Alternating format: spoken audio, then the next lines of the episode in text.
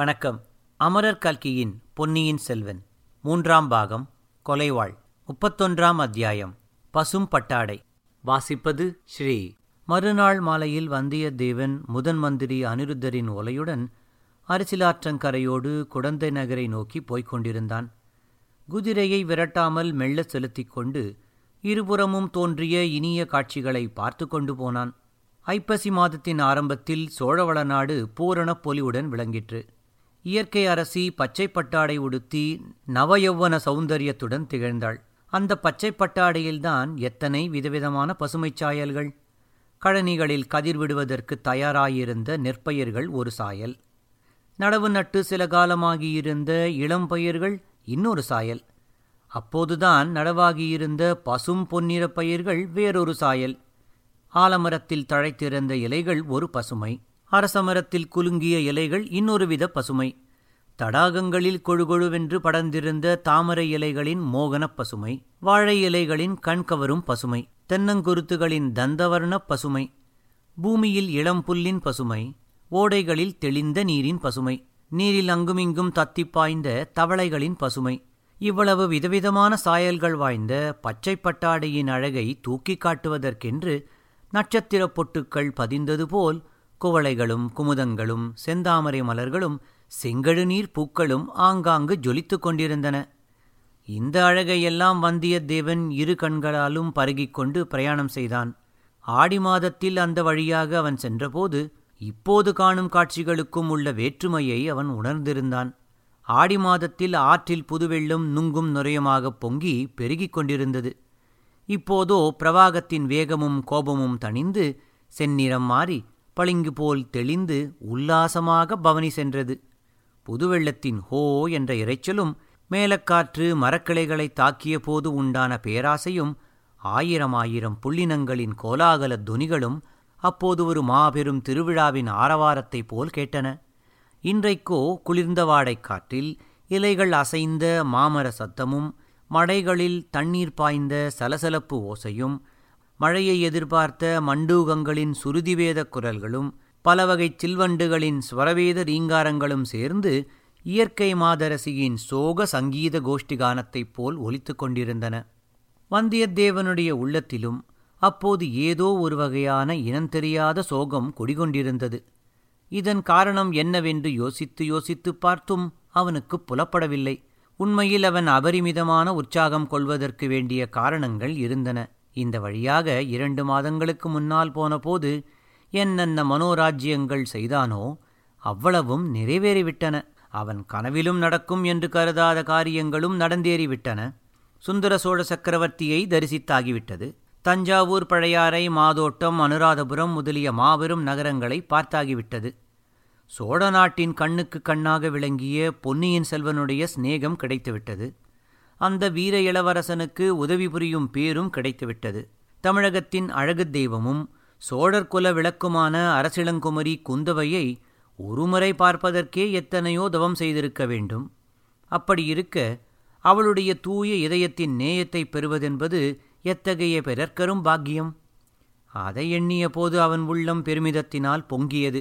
ஆனால் அந்த பெருமித குதூகலத்துடனே ஏதோ ஒரு வேதனையும் தொடர்ந்து வந்தது. அவ்வளவு பெரிய பாக்கியத்துக்கு நான் உண்மையில் உரியவன்தானா? அது நிலைத்து நிற்குமா? கைக்கு எட்டியது வாய்க்கெட்டுவதற்குள் எவ்வளவோ தடங்கல்கள் ஏற்படும் அல்லவா? ஆஹா தடங்கலுக்கு என்ன குறைவு?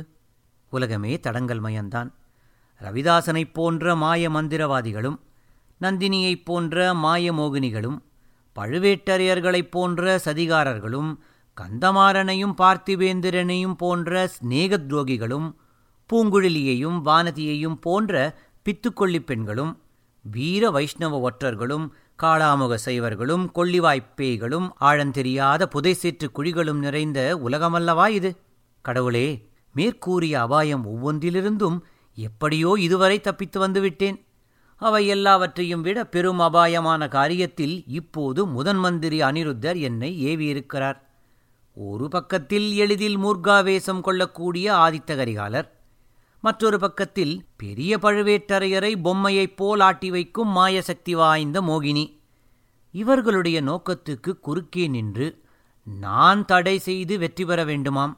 இது நடக்கக்கூடிய காரியமா? அந்த பிரம்மராயருடைய மனத்தில் என்னதான் உண்மையில் எண்ணியிருக்கிறாரோ தெரியாது.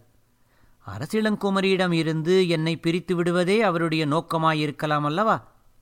ஆழ்வார்க்கடியான் வழியில் வந்து சேர்ந்து கொள்வான் என்று இருவரும் சொன்னார்கள். அவனையும் இதுவரையில் காணோம். அந்த வீர வைஷ்ணவன் எப்படிப்பட்டவனாயிருந்தாலும் இதுவரையில் எனக்கு ஒரு கெடுதலும் செய்ததில்லை.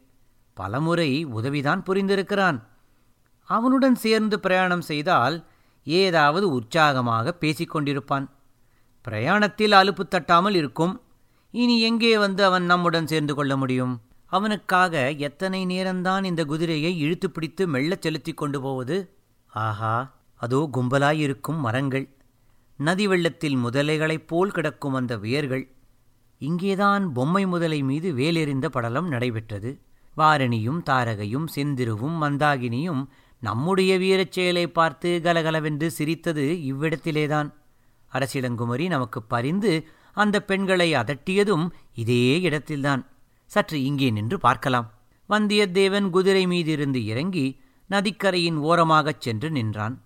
மரத்தின் வேர்களைச் சுற்றி சுழற்றி சுழலிட்டுக் கொண்டு ஓடிய தெளிந்த நீர்ப்பிரவாகத்தை சிறிது நேரம் உற்று பார்த்து கொண்டிருந்தான். ஆஹா அந்தச் சுழலில் ஒரு முகம் தெரிகிறது. அது யாருடைய முகம்? சொல்ல வேண்டுமா? அரசிளங்குமரி குந்தவை பிராட்டியின் இன்பப் பொன்முகந்தான் கண்டேன் கண்டேன் கண்டேன் கண்ணுக்கினியென கண்டேன் என்று பாடிய குரலைக் கேட்டு வந்தியத்தேவன் திடுக்கிட்டு அண்ணாந்து பார்த்தான். உன்னதமான மரத்தின் உச்சாணிக்கிளை ஒன்றில் ஆழ்வார்க்கடியான் அமர்ந்திருப்பது தெரிந்தது. ஓஹோ வீர வைஷ்ணவரே நான் உம்முடைய திருக்கண்களுக்கு அவ்வளவு இனிவனாக இருக்கிறேனா? நானும் உம்மை சிறிது நன்றாக பார்க்கிறேன் கீழே இறங்கி வருக! என்று சொன்னான் வந்தியத்தேவன்.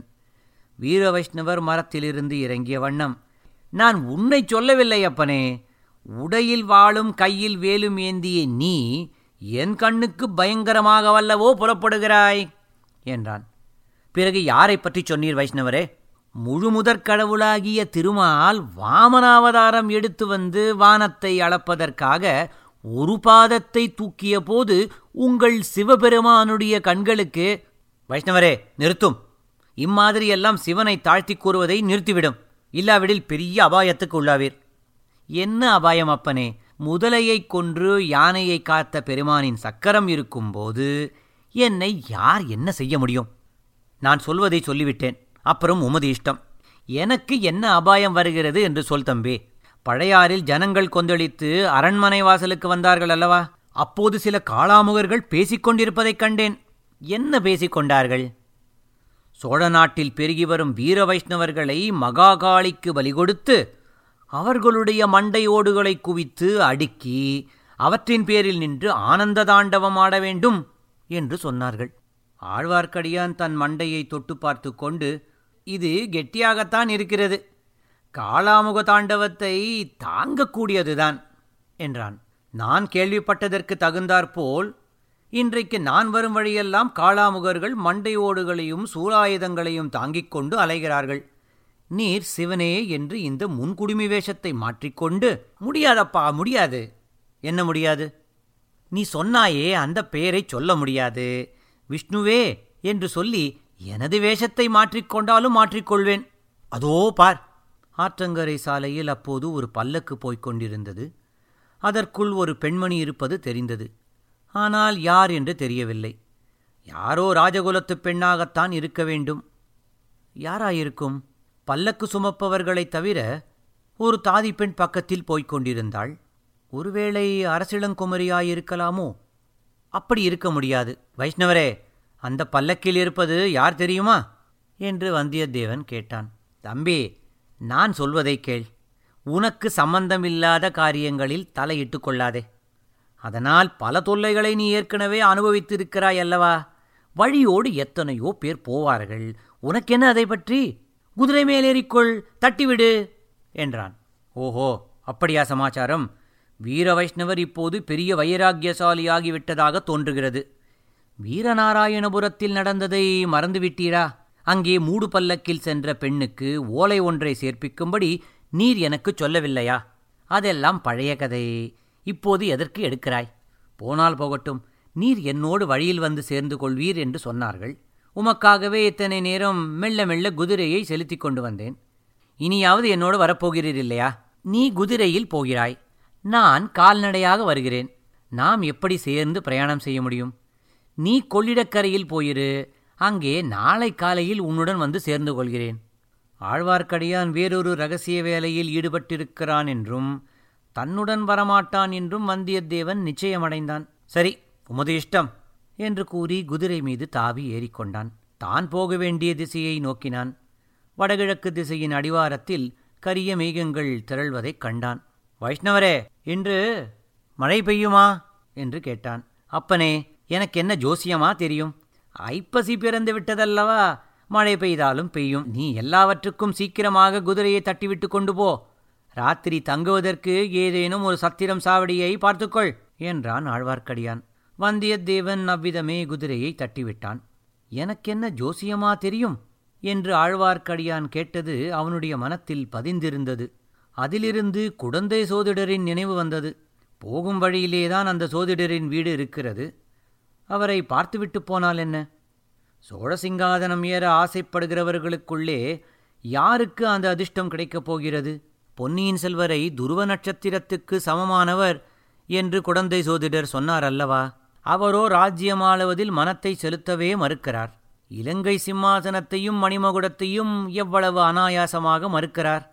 அவருக்கு பல கண்டங்கள் நேரிடும் என்று ஜோதிடர் கூறியது ஓரளவு பலித்துத்தான் இருக்கிறது. அதுபோலவே வருங்காலத்தில் அவர் மகோன்னதம் பெற்று விளங்குவார் என்பதும் பலிக்குமா? அது எப்படி சாத்தியமாகக்கூடும்? என்னுடைய வாழ்க்கை கனவுகள்தான் எவ்வளவு தூரம் பலிக்கப் போகின்றன? என் முன்னோர்கள் காலத்தில் இழந்துவிட்ட ராஜ்யம் திரும்ப கிடைக்குமா? நான் இப்போது எதற்காக புறப்பட்டிருக்கிறேனோ அது எவ்வளவு தூரம் நிறைவேறும்? ஆதித்த கரிகாலர் நந்தினி இவர்களுக்கு குறுக்கே நின்று நான் எந்த காரியத்தையும் சாதிக்க முடியுமா? இதுவரையில் இரண்டு மூன்று தடவை நந்தினியிடம் சிக்கிக்கொண்டு தப்பி பிழைத்தோம். மறுபடியும் அது முடியுமா? பழுவூர் இளையராணியை எண்ணிய போது வந்தியத்தேவனுடைய மனத்தில் ஒரு திகில் உண்டாயிற்று. அவள் அவனிடம் மிக்க பிரியமும் மரியாதையும் காட்டி பேசியதென்னமோ உண்மைதான். ஆனால் அவள் உள்ளத்தை அவனால் அறிய முடியவில்லை. ஏதோ ஒரு முக்கிய காரிய நிமித்தமாக அவனை அவள் விட்டு வைத்திருப்பதாகவே தோன்றியது. அதனாலேயே வந்தியத்தேவனிடம் அவள் அவ்வளவு பொறுமையாக இருந்திருக்கிறாள். அது என்ன காரியமாக இருக்கும்? வந்தியத்தேவனுடைய குதிரை சற்று முன் அந்த வழியே சென்ற பல்லக்கை தாண்டிச் சென்றது. இம்முறை அவன் பல்லக்கை மோதவும் விரும்பவில்லை. பல்லக்கு அவனை மோதவும் இஷ்டப்படவில்லை.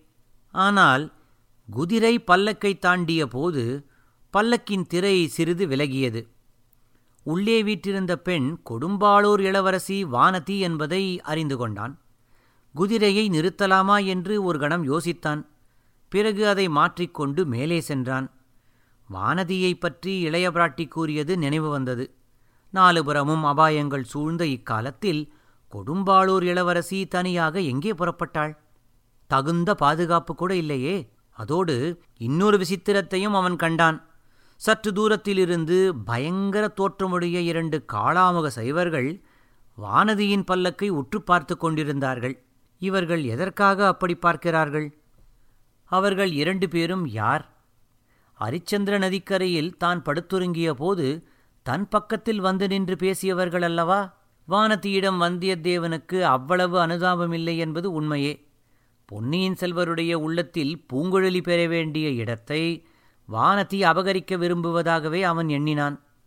அதனால் அவள் பேரில் கோபம் கொண்டிருந்தான்.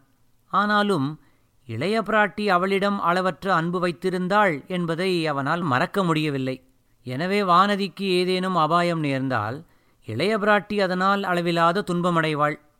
ஆனால் அபாயம் எதற்காக நேர வேண்டும்?